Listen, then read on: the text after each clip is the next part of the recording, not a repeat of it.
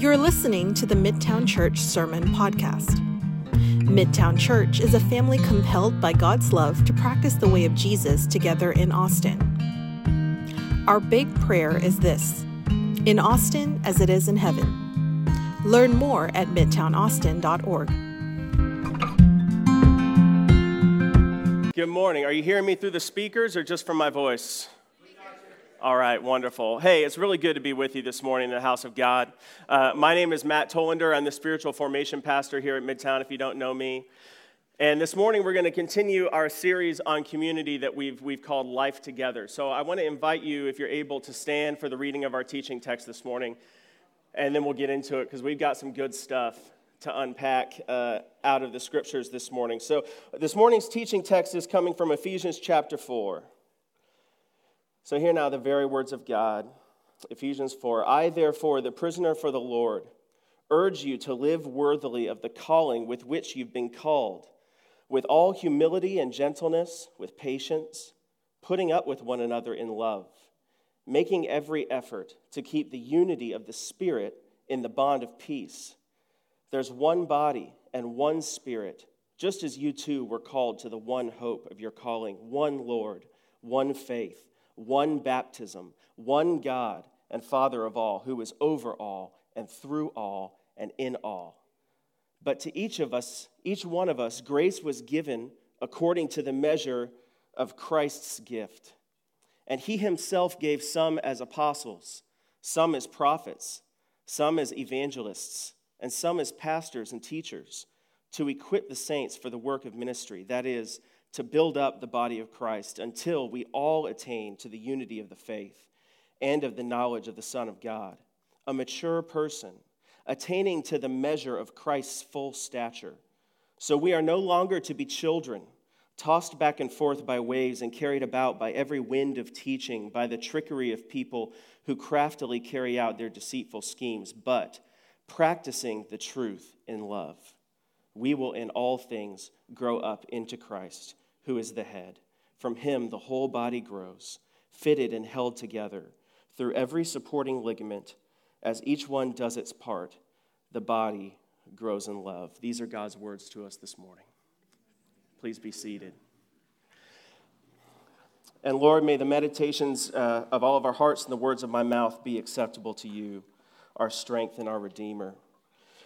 We opened up this series on community by talking about uh, the fact that God exists in an eternal, self giving community that Christians call the Trinity of Father, Son, and Holy Spirit, three separate and yet unified, co equal persons of God. And because humankind has been created in God's image, we were created to image community with one another and to be unified with one another, to need one another in a sense, and to be connected to one another.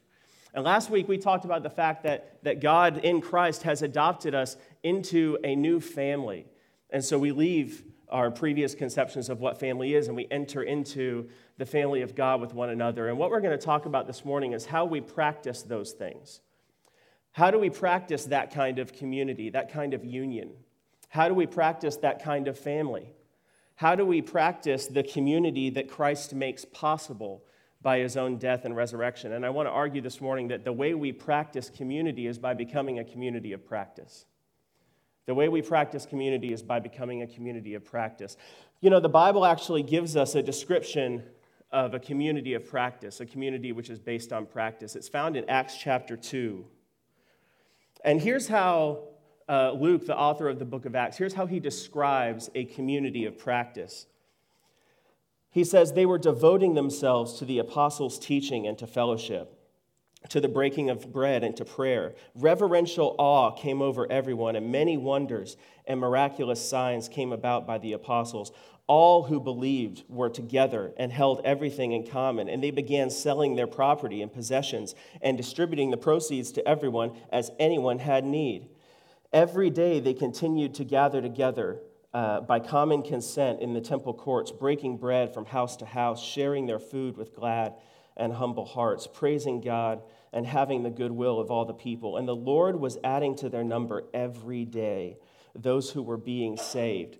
What we see in this passage is a picture of what is possible in the community that Christ has established, the community that he came to bring, the community he invites us into. This is a picture and a vision of what we can experience when we engage and participate in that community. But unfortunately, many of us never actually get to the point where we, where we are participating in a community like this. And if, if you're a person who maybe hasn't spent, uh, well, I should say, if you are a person who has spent a lot of time in church, maybe you grew up in church, inherited your faith, it's possible that the church community that you grew up in or came out of was not a community like this. It was not a practice based community.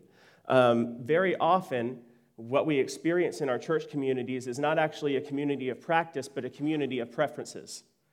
A community of preferences. And interestingly enough, the Bible actually gives a description of a community of preferences too in the book of Second Americans chapter 4. Here's what it, here's what it says in Second Americans chapter 4. The community of preference. It says, They studied the apostles' teaching when they had the time. They went to fellowship whenever they could fit it in. They prayed when they needed something and got coffee together every now and then. They were content without and had low expectation for signs and wonders in their midst.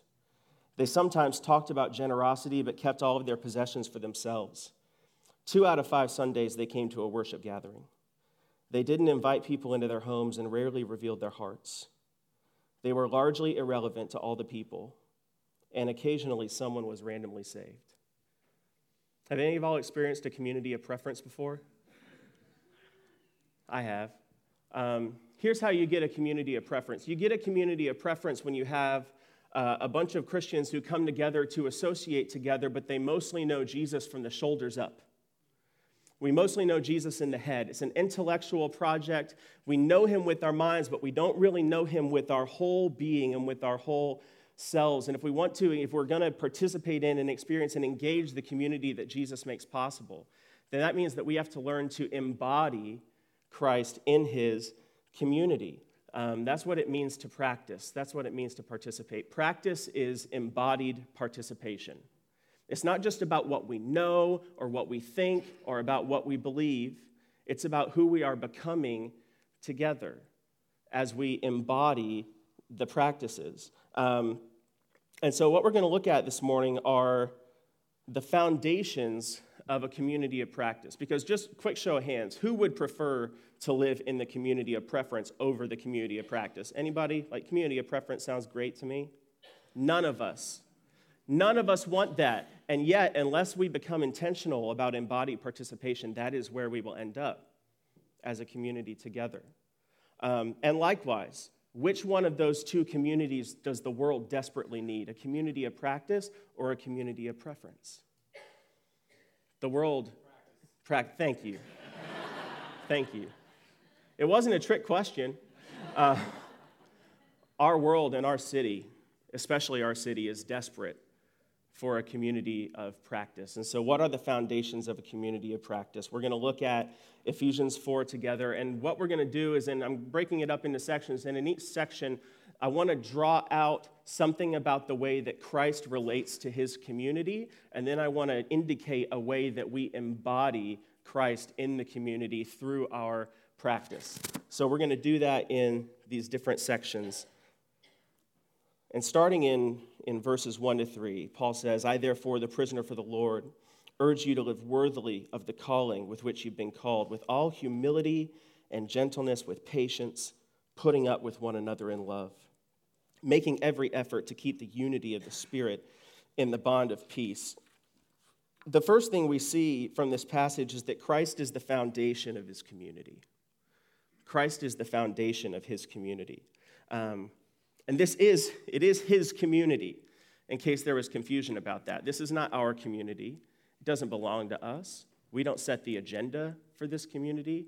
We belong to Christ. He established it, and he sets the agenda. Paul references uh, the calling with which we've been called. And when he says that, he's referencing something that he explains at the beginning of the book of Ephesians. Um, specifically, that God's destiny for God's people, God's destiny for us, is to make us holy and blameless in Christ. And to, in order to do that, God adopted us into this new spiritual family, into a new community on the basis of Christ's death and resurrection. And so God's intention for his community is to inject the fullness of his goodness into our lives. Paul calls it, calls it the incomparable riches of his grace. But he wants to inject the fullness of his goodness into our lives. And that goodness is accessed as we participate in Christ. And as we participate in Christ by participating in his body, we participate in Christ by participating in his community.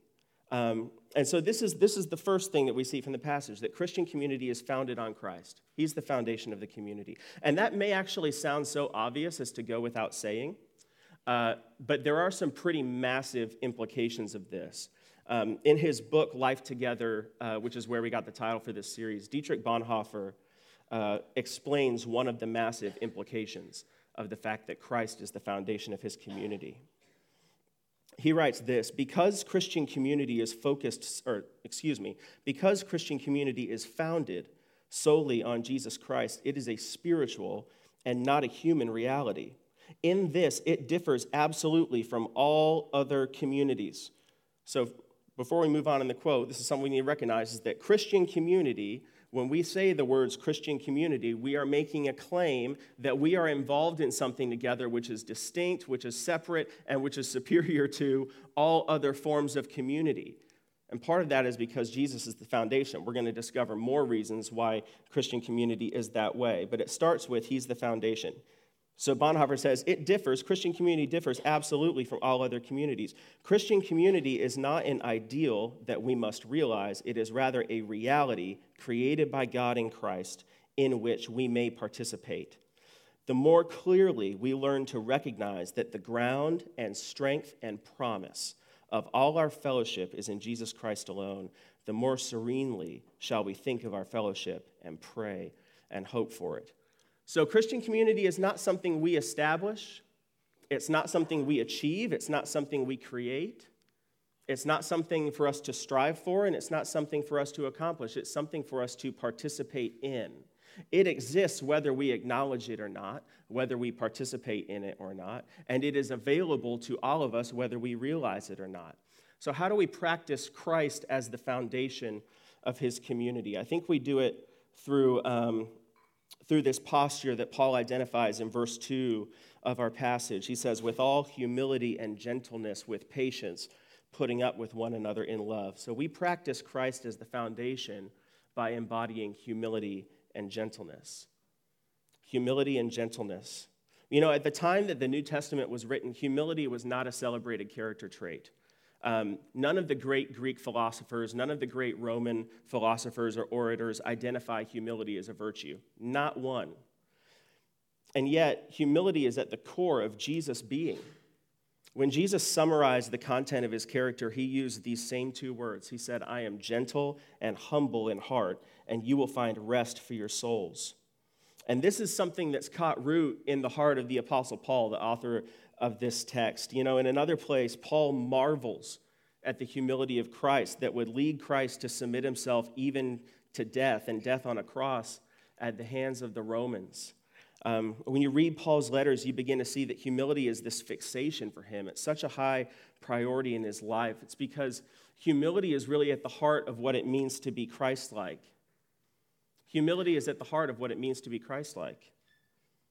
And if Christ is the foundation of our community, then humility will, be required of any of us who want to participate in the kind of community that Christ makes possible. So that's our first, our first principle is that Christ is the foundation of his community, and we embody that principle uh, when we embody humility and gentleness. Let's move into our second section,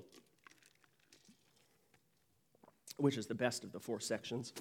Um, or at least my favorite. It's the most fun.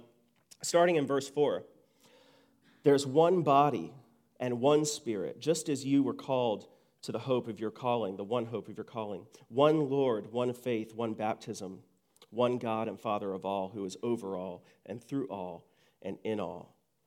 What we see in these verses is that Christ unifies and mediates his community. Christ unifies and mediates his community. Let's talk about unity, and then let's talk about mediation.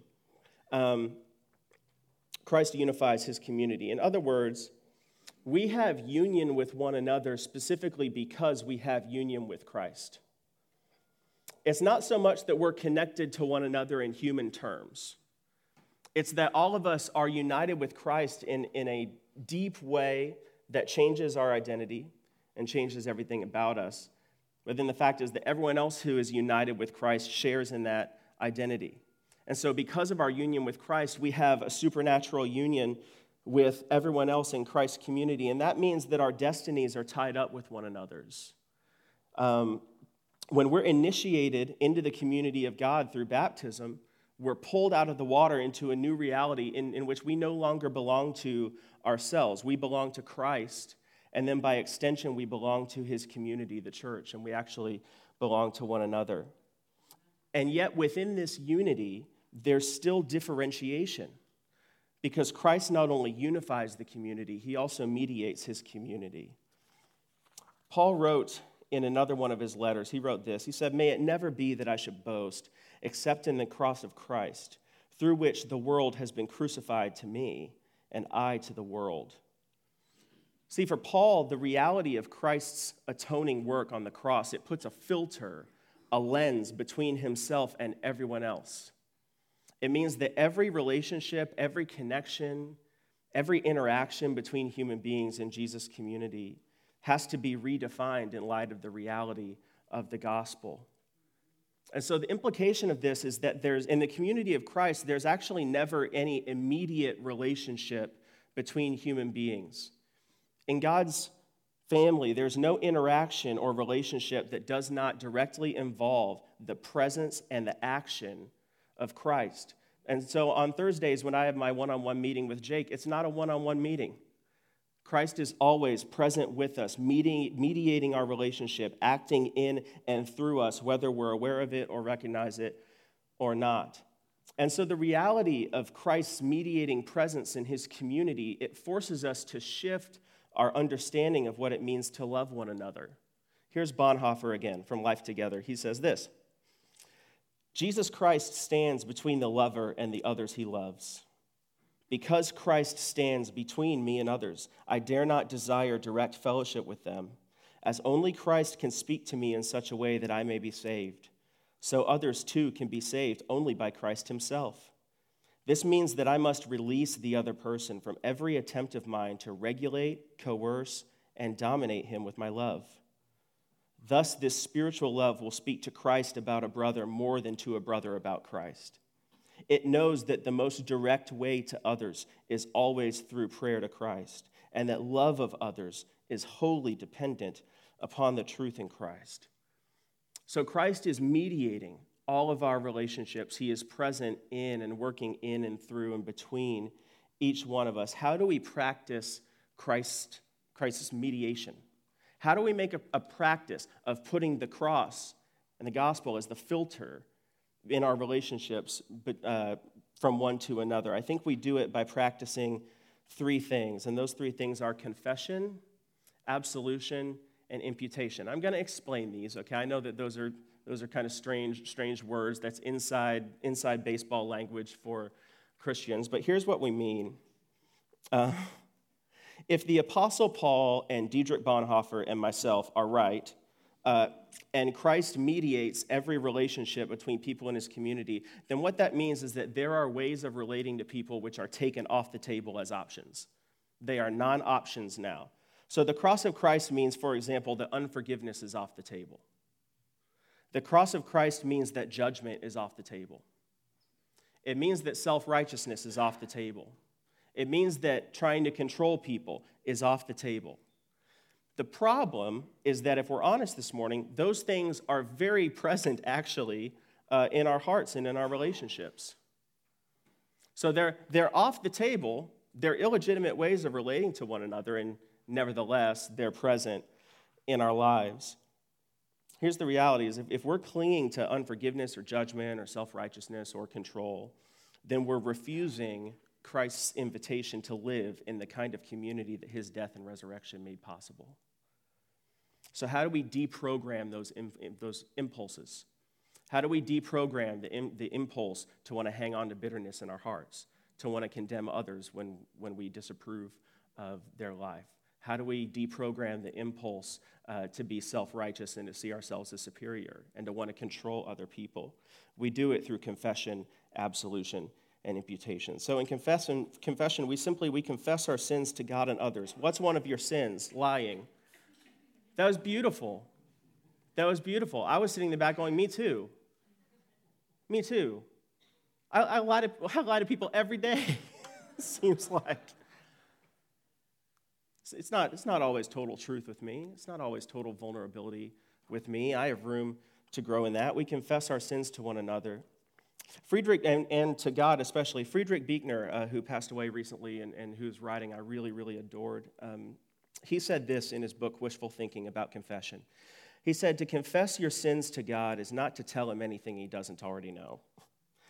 Until you confess them, however, they are the abyss between you. When you confess them, they become the bridge. Until we confess our sins to God, they are the abyss between us, but when we confess them, they become the bridge. See, the act of, of confessing our shortcomings and our dysfunction to God and other people is embarrassing. Uh, it can be an act of humiliation, but the fruit of humiliation is humility. And if the fruit of humiliation is humility, then humility, or humiliate, I gotta start this whole sentence over. The fruit of humiliation is humility. And if humility is the essence of Christ likeness, then humiliation is a path to Christ likeness. And our unconfessed sin can be the abyss between us and God. It can be the abyss between us and other people. It's isolating, it's alienating. And yet, when we take the risk and enter into vulnerability and confession with God and others, we find, um, we find an intimacy and a connection that was simply unavailable before. Um, and so, I want to encourage you this morning that to be 99% known by people is to be unknown. It's actually confession and vulnerability uh, that draws us closer, closer to God and, and closer to others. And confession is also necessary for transformation. It's necessary. There is no transformation, there is no healing without confession. It's not enough for us to just be silently remorseful in our hearts. Um, we have to retrieve the things that we hide in the darkness and we have to bring them in the, into the light so that they can be healed. And this wisdom is embodied, improved over and over and over again in recovery groups and in 12 step programs um, when participants complete steps four and five, uh, in which they make a fearless and searching moral inventory of their lives, and then they admit the exact nature of their wrongs to God, to themselves, and to another human being. The available data shows us there's no healing without confession. And so it starts there. We, we embody, we practice Christ's mediation when we practice confession. But then we also practice absolution. Absolution is a way of saying it's, it's declaring the forgiveness of God to somebody. Absolution is forgiveness, either declaring to someone that God forgives them, declaring to someone that you forgive them. Absolution is about forgiveness. So here's what happened when Jesus died on the cross for the sin of the world. This is what Christians believe when Jesus died on the cross for the sin of the world, what happened was that the only just judge in the universe was judged in our place. And therefore, if that cross stands between us and the people around us, then judgment and unforgiveness are never legitimate ways of regarding others. Ever. They're never legitimate, they're off the table. And so when someone has sinned against you and they've confessed it, you have no right to hold it over their head in relationship the cross of Christ takes it off the table. You know, Jesus was hardly ever as clear as he was when he said, If you do not forgive your brother or sister from your heart, your heavenly Father will not forgive you. It's because when we harbor unforgiveness in our heart, we're denying the cross of Christ. Likewise, we don't have a right to condemn others when Jesus has already been condemned in their place. When someone's brave enough to come to us and to confess their shortcomings, to confess their dysfunction, to confess their sin. A Christ mediated response is to remind them of the truth of the gospel. Um, when I do this for people, uh, I love to use these words from Colossians 1, uh, which Paul also wrote. He said, Once you were alienated from God, an enemy in your mind because of your evil behavior. But now God has reconciled you through Christ's physical body, through death, to present you three things holy in his sight, without blemish, and free from accusation. Free from accusation. Free from the accusation of God, free from the accusation of the enemy, and free from the accusa- accusation of judgmental people who are too blind to see the bloody cross that is standing in the middle of the relationship. When we refuse to practice absolution, when we do not express forgiveness to people, or we do not express to people that God has forgiven them when they confess to us, then we're working against the work of God in their life. Thank you. Thank you. I'm glad you're here. And we practice imputation. We practice imputation. Imputation is a way of saying treating people as they are not. Treating people as they are not. Imputation is a, is a theological term, uh, and it's used, it's a term that describes how a holy God can relate to guilty sinners like us.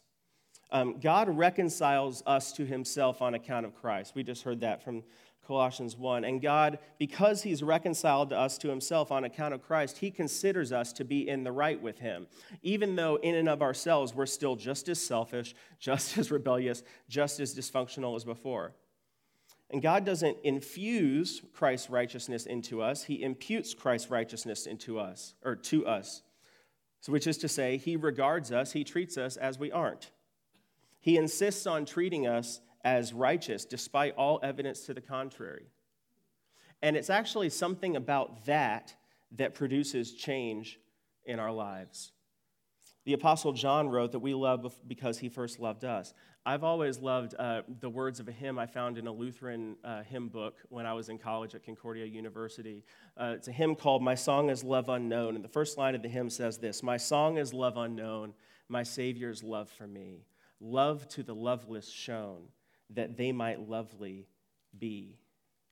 We love because of the love given to us. It's actually the imputation of God that produces transformation and change in our lives. But it's not just God who practices imputation, we can practice imputation. One way of putting this that I think is, is really beautiful um, is that we can experiment with grace as though it's true. We can experiment with grace as though it's true. The mediation of Christ makes this possible. So, for example, in relationships, um, married folks, have you found, just in your experience of marriage, have you found um, that constantly reminding your spouse of the ways they're letting you down in the relationship uh, makes them love you more and inspires them and produces radical transformation in their character? Have you found that? No? Okay, what if you were to experiment with grace as though it's true? What if you were to treat them as they're not? Because the other strategy is not working for you. Why not try a different strategy? Or parents, um, being hard on your kids when they mess up won't lead to the transformation of their character. It'll just make them want to hide from you. So, why not impute a better identity to them? Why not experiment with grace as though it's true? That's what the mediation of Christ makes possible. If through the cross of Christ we've been crucified to other people and they've been crucified to us, it means we actually have an incredible opportunity to, an opportunity to let people off the hook in relationships and to give them the love that they don't deserve. Why? Because God has given us love that we don't deserve. And we love because He first loved us. So when we practice imputation, when we show people love they don't deserve, we're practicing the mediation of Christ in his community.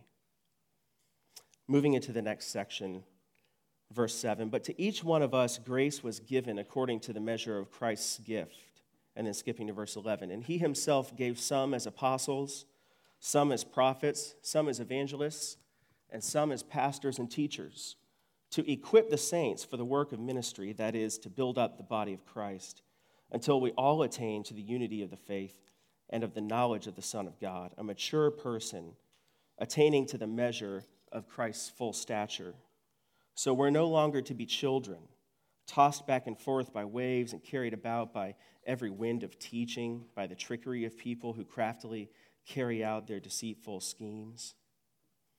What we see in this section is that Christ is the goal of his community. Christ is the goal of his community. Paul gives these examples in this section of the gifted people. He, mention, he mentions apostles and prophets, evangelists and pastors and teachers. Gifted people, to be sure, but the gifts are not the point. The gifts aren't the point. The gifts are given to people for the purpose of building the community into maturity in Christ. So, Christ is the goal, and that means that Christian community is not about what we can do for each other, uh, and it's not even necessarily about what we'll do together. It's about who we're becoming together as we submit ourselves to Christ, because He is the goal of His community. Paul says that we're no longer to be children. So, Christ's community exists to bring us into spiritual adulthood. And we cannot, we cannot, um, we cannot progress towards spiritual adulthood, spiritual maturity. We cannot do that on our own, not very effectively. Um, when I was in the fifth grade, my parents bought me a guitar for Christmas. They, they made me take piano lessons before that, and, and I I uh, learned a little bit about music through that, but didn't necessarily love playing the piano and kind of thought the piano was for girls. Um, and I had like a friend at school who played the guitar, and I was like, he's pretty cool. I, I wish I could play the guitar. So I begged and begged and begged my parents to get me a guitar. They finally got me one for Christmas, and I was attached to it immediately. I mean, just started learn, trying to learn every song I could learn, trying to learn everything there was. This is before like YouTube and lessons and stuff, so I was learning to play by ear, and I was really coming along. And um, and I actually I started to get pretty good. Um, in fact, I, w- I was the best guitarist in my bedroom. and, uh, and, then, and then what happened is after a couple years, I started playing in bands with people who were much better musicians than me.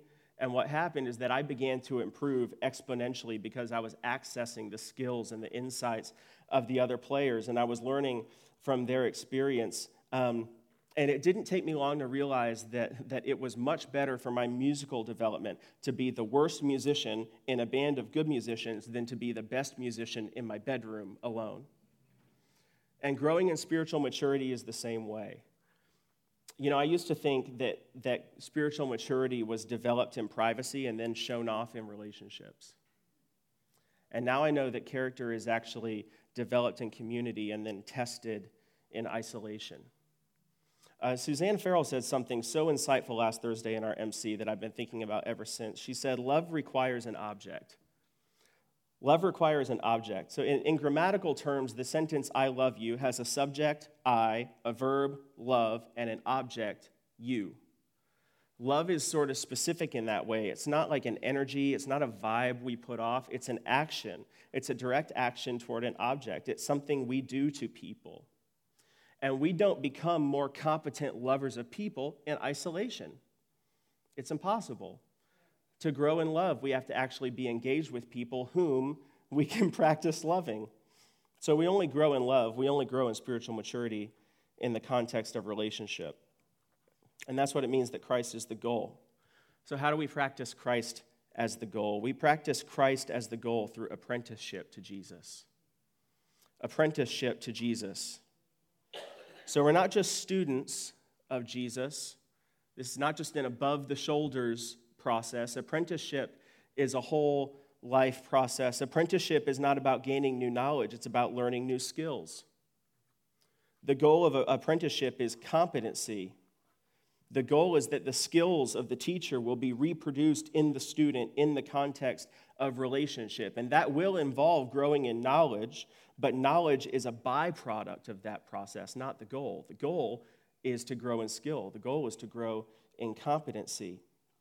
And I've, I've known many people in my life, I've been a person at times who, who you know, they know a lot about the Bible and have a very extensive theological vocabulary. Um, and can tell you, you know, any number of things about Jesus from a biblical perspective or a theological perspective or a historical perspective, but it's all, it's all just, it's all in the head. It's disembodied. Um, it's book knowledge. It's not relationship knowledge. It's all, it's intellectual and not relational. Um, Paul warned the believers in Corinth about what that kind of above the shoulders spirituality produces in people. He wrote this He said, Knowledge puffs up but love builds up. So, one of the reasons we have to practice becoming more competent lovers of people in apprenticeship to Jesus um, is because it's so much easier to know something than to love somebody. It's so much easier to know something than to love somebody. And Jesus didn't call us to know things, He called us to love people.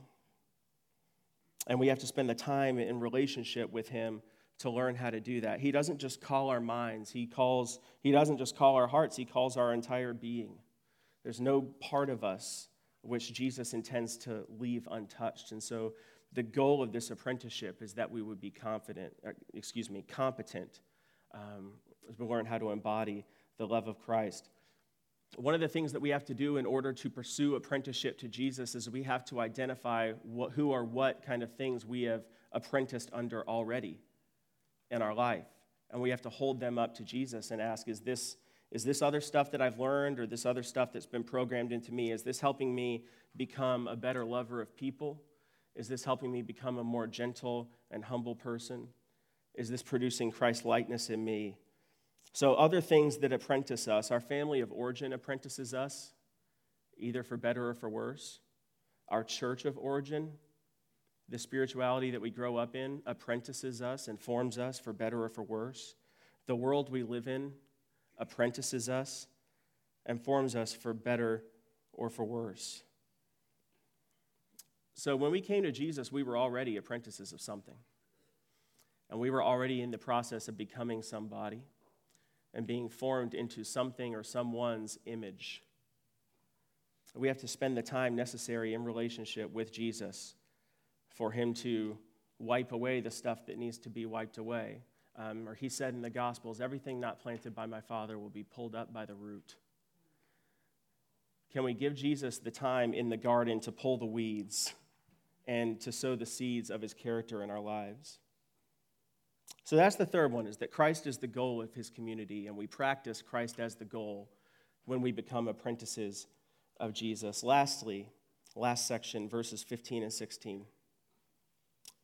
But practicing the truth in love, and that's the title of this message, by the way practicing the truth in love. Practicing the truth in love, we will in all things grow up into Christ, who is the head. From him, the whole body grows, fitted and held together through every supporting ligament. As each one does its part, the body grows in love. So, what we see from these verses is that Christ sustains his community. Christ sustains his community. Paul says that from him, the whole body grows. All of us share, as human beings, we all share these common spiritual and emotional needs. We all have the need to feel accepted. We all have a need uh, to feel approval. Um, we all have a need for encouragement, for comfort. We all have the need to feel like our identity is unaccused, um, things like that. And so, if we've not been taught to receive these things from Christ through the Spirit, then what happens is that we look for them in relationships with people.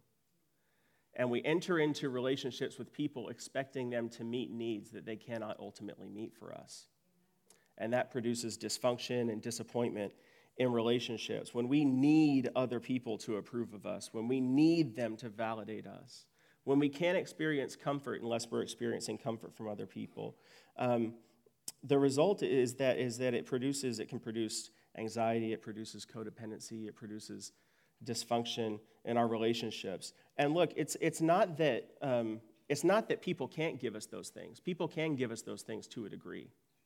And it's not necessarily bad to receive those things from people, but if our, if our full expectation is for the people in our lives to meet the totality of that need, then that is going to produce brokenness in our relationships. Human beings are not capable of fully meeting each other's spiritual needs. Um, and so there was, and when we enter into relationships that way, um, the, our relationships become transactional they become transactional. It's about, I do for you, and therefore I expect you to do for me. But Christ undermines transactional relationships this way He sustains his community through the Holy Spirit, and therefore enables us to live in a power that's not our own. The presence of, of the Holy Spirit of Christ among us means that we have an infinite spiritual resource um, that is always available to provide us with all of our spiritual needs and that is meant to transform the way that we engage relationships. So Christ sustains his community And we practice the sustenance of Christ when we move from transactional relationships to self giving love. From transactional relationships to self giving love. Here's how to draw on the sustaining resources of Christ. You can do it through prayer, especially journaling prayer. I'd encourage you uh, to do a prayer audit and to think about how much of your time in prayer is spent sending stuff this way to God and how much of your time in prayer is spent receiving from God. How much of your time in prayer is spent rehearsing your failures to God or asking God for the things that you need, or asking God for the things that other people need, or for the things that you want. And look, all of that is good. We should pray for the things we want and need. We should pray for the things that other people want and need. But we also need to spend the time in order to receive things from God. And in fact, begin to experiment with just simply enjoying God's presence um, in prayer. And that is one way that God in Christ, through the Spirit, meets our spiritual needs. Um, prayer, journaling prayer, um, silence, silence and solitude, spending the time uh, necessary to become undistracted, to focus our attention on listening to God and receiving from God. Um, and when we draw on those resources that we have in Christ, what happens is we find ourselves operating from a posture of abundance and not a posture of scarcity. Suddenly, we have the capacity to engage relationships sacrificially without keeping score of who's giving and who's receiving and how much. We don't have to constantly be measuring what we're receiving in relationships because we're receiving more than we need in Christ through the Spirit. And so it looks like this we receive mercy from Christ so we can be merciful to other people. We receive approval from Christ, and so we can be free from the need to get approval from other people. We receive forgiveness in Christ so we can forgive others. We received an unaccused identity in Christ so we don't have to perform for others. We receive this bottomless love in Christ so that our lives can be pervaded by the same love. And in no relationship am I depending completely upon a person to meet those needs for me. It means that we're going to stop using people in relationships. We shift from transactional relationships to self giving uh, love. I want to um, dismiss our communion servers now uh, to prepare to serve us communion and invite the band up. And as we do that, Let's just summarize and then we'll, we'll uh, take the Lord's Supper together.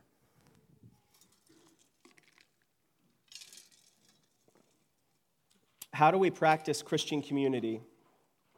We practice Christian community, we practice the community of Christ by becoming a community of practice. And practice means embodied participation. We practice Christ as the foundation of our community by embodying humility. We practice Christ's mediation in our community by practicing confessing our sins to others, expressing forgiveness, and by experimenting with grace as though it's true. We practice Christ as the goal of our community when we become apprentices of Jesus who learn to love in the context of relationship.